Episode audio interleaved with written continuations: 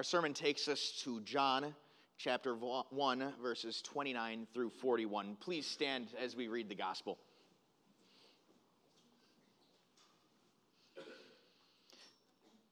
The next day, John saw Jesus coming toward him and said, Look, the Lamb of God who takes away the sin of the world.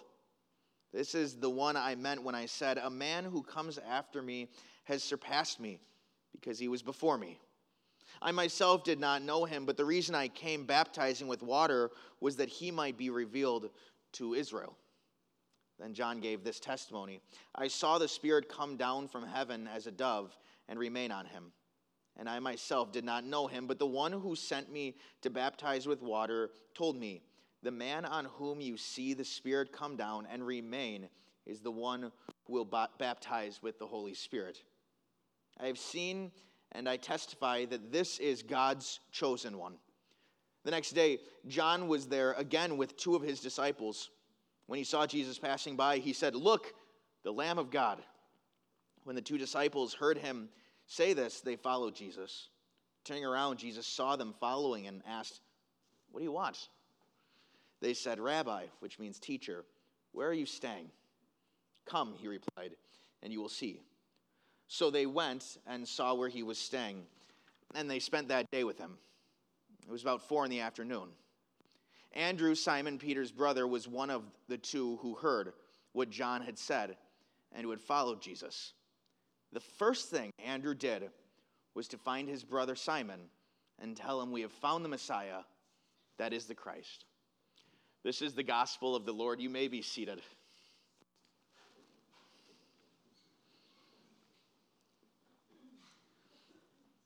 Perhaps the most beautiful name for Jesus that we see in all of Scripture, we see today.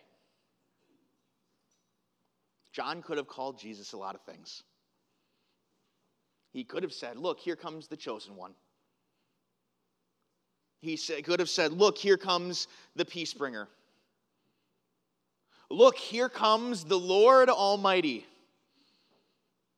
But instead, he said, Look, the Lamb of God who takes away the sin of the world. And it's a title that resonates with us today in 2023. And it would have been a title that would have resonated with those people back at the time of John, and really going back even further. Somebody being called the Lamb of God would have had an impact in order to see what type of impact that, that would have, we go back to Exodus, to the time in which Jesus hadn't come yet, and they didn't know the name for Jesus.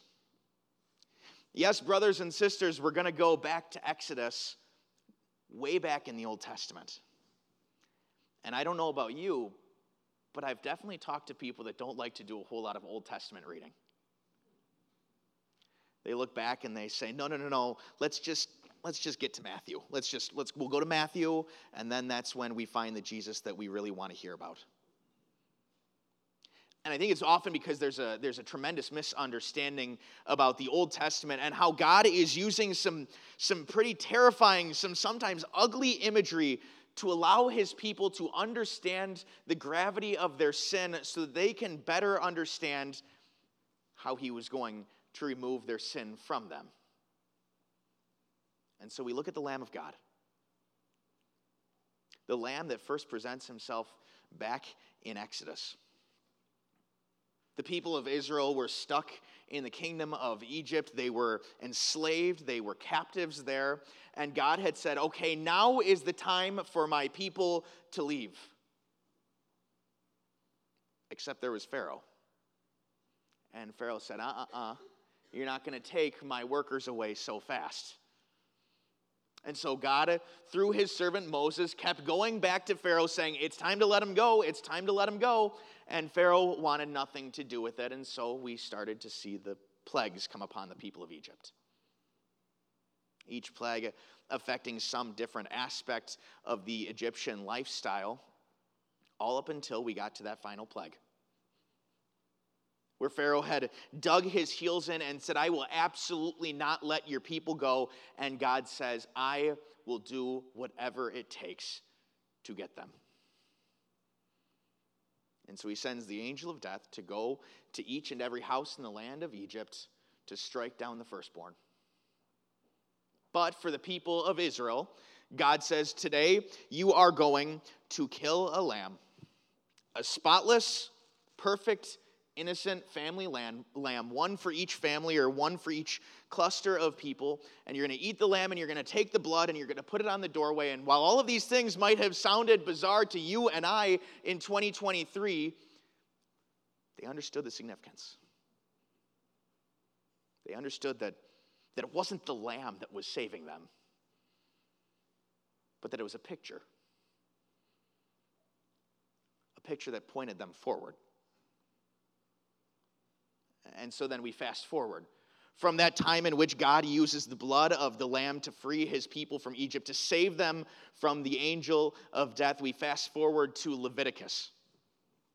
And we see God instituting all sorts of offerings the, the peace offering, the guilt offering, the burnt offering. All of these offerings that God gives to his people, he says, You're going you're going to do these things. And they're not always going to be pretty but he gives them for a reason. He tells them to, to engage in this animal sacrifice for a reason so that they would understand what sin caused. They were to understand the, the gravity of their sin. And that they would understand that God would not allow sin to stand. I want you to, to try to put yourself in their shoes. Your family, and there's a, a mom and a dad, and, and maybe you're one of the kids, one of the few kids that's going up to Jerusalem.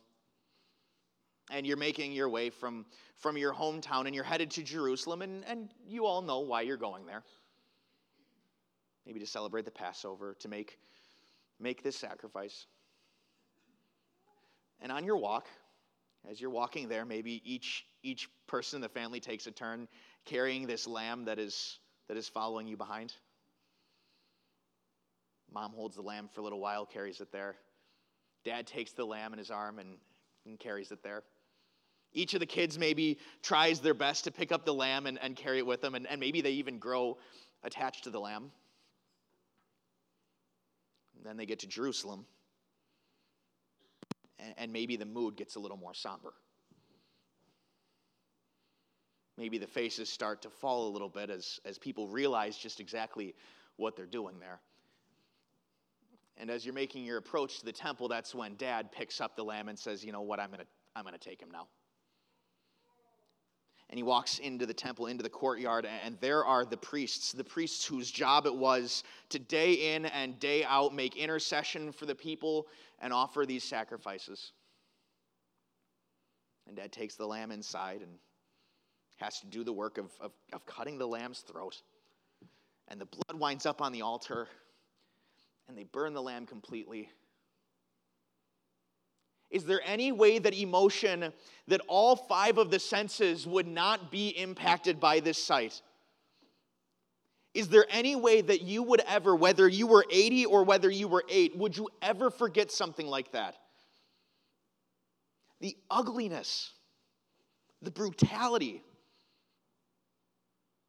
Brothers and sisters, that was God's way of showing it takes ugliness, it takes brutality to overcome the ugliness of sin.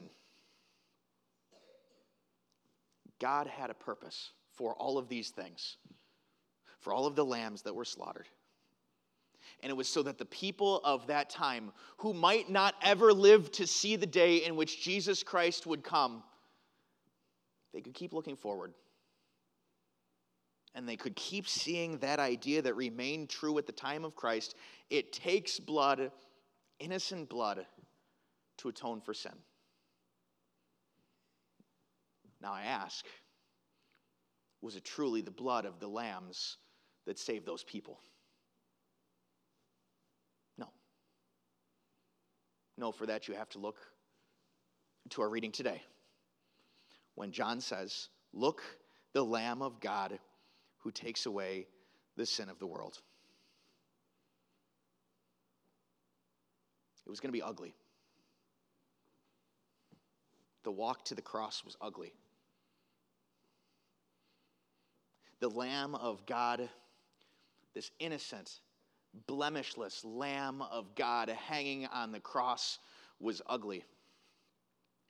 If there is one thing that we learn from that name, look, the Lamb of God who takes away the sin of the world, is that the work that Jesus was here to do, to dispel the terror of sin from our lives, was ugly. I knew this, this uh, woman out in, in California, and, and one thing that she really didn't like was she didn't like any of the pictures that showed Jesus on the cross. It was just too much to bear. Like she didn't even want to think about it. She didn't want to look at it. She didn't want to see the blood and the gore because she thought it was grotesque. It's what our sin causes. It causes it in our daily lives. We look around and we see some of the things that we do to people that we do to God Himself, and we go, that is grotesque. The things that I, I do before my Lord are so often so ugly. And so, in order to remove that stain, God was willing to sacrifice the lamb, the perfect, innocent lamb who had done nothing wrong.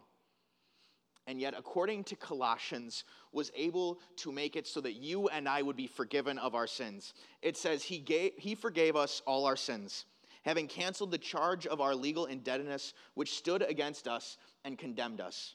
He has taken it away, nailing it to the cross. And having disarmed the powers and authorities, he made a public spectacle of them, triumphing over them by the cross.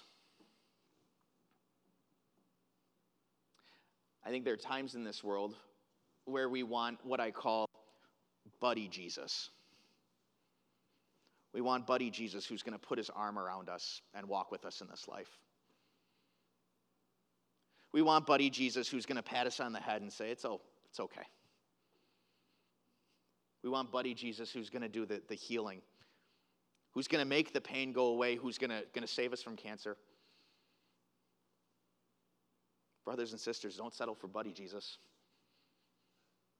Settle for nothing less than the Lamb of God who takes away the sins of the world. Settle for nothing less than the Savior who intervenes in your life to rip the sin out of it by the root so that you can stand before your God with His perfection covering over you.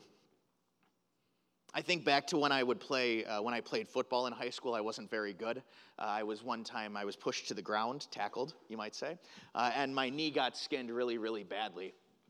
And me as a, as a high school student, I wasn't too worried about it, and so I just, I just left it. And I left it. Two or three days later, it got red, and the joint started to hurt, and all of the skin around my knee started to get really, really hot. And then I went into the trainer, and he said, Of course, it's infected. The trainer didn't give me ibuprofen and say, Well, I'll make the hurt go away. The trainer didn't say, Well, let's call your mom, she'll kiss it and say everything's going to be fine. The trainer didn't say, Well, let's get one of your teammates in here to put his arm around you and, and really show his love to you by supporting you in this time of your life. The trainer said, We need antiseptic, hydrogen peroxide, neosporin. Let's do the hard, difficult, painful work of removing the scab from the top and pouring the things on it that would actually remove the infection. Brothers and sisters, that's the Savior you've got. The Lamb of God who was willing to come into this world and, and take your problem of sin head on and take it upon himself. He's not buddy Jesus. No, all of those things are, are wonderful aspects of our Savior. But the Lamb of God who takes away the sin of the world, that's the Savior we needed. That's the Savior that sets us free. That's the Savior that actually gives us the ability in life to face things like cancer head on. That's the Savior that gives us the ability to face joblessness head on. That's the Savior that gives us the ability to face death head on. Because when He's removed sin, not just now, not just today, not just this week, but forever and all eternity, it takes the concern of our life, the only concern in our life that really matters. And He says, I'm going to take that on myself. You can deal with all the other stuff going on in your life, but I've got this.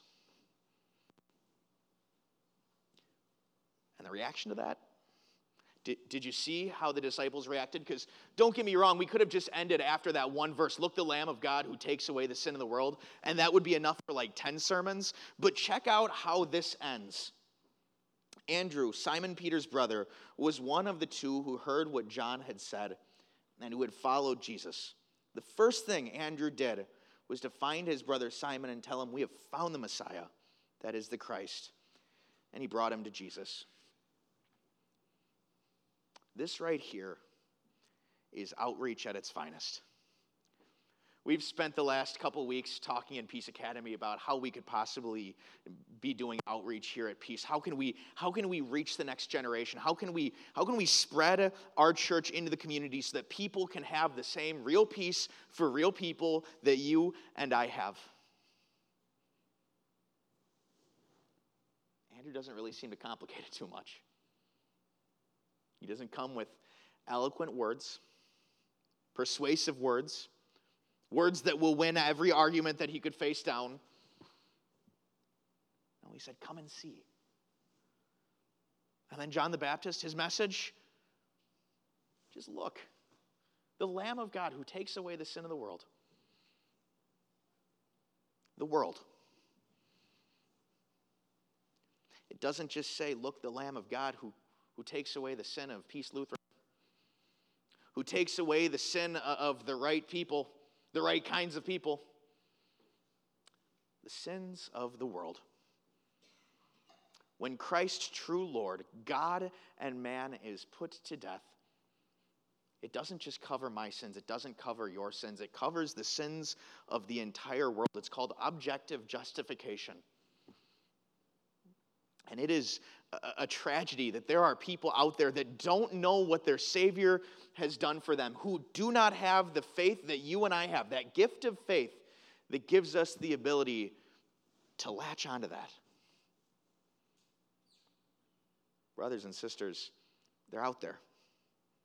The people for whom Christ died, the people for whom Christ made the sacrifice, and they got no idea we get to say, Look, the Lamb of God who takes away my sin and your sin. Oh, no, no, no. He doesn't minimize it. He doesn't say your sins are okay. He says your sins are grievous. He says when your sins are ugliest, your sins are mine placed on the Lamb of God who takes away the sin of the world. May that peace allow us to live our lives not in fear, but in confidence. Amen.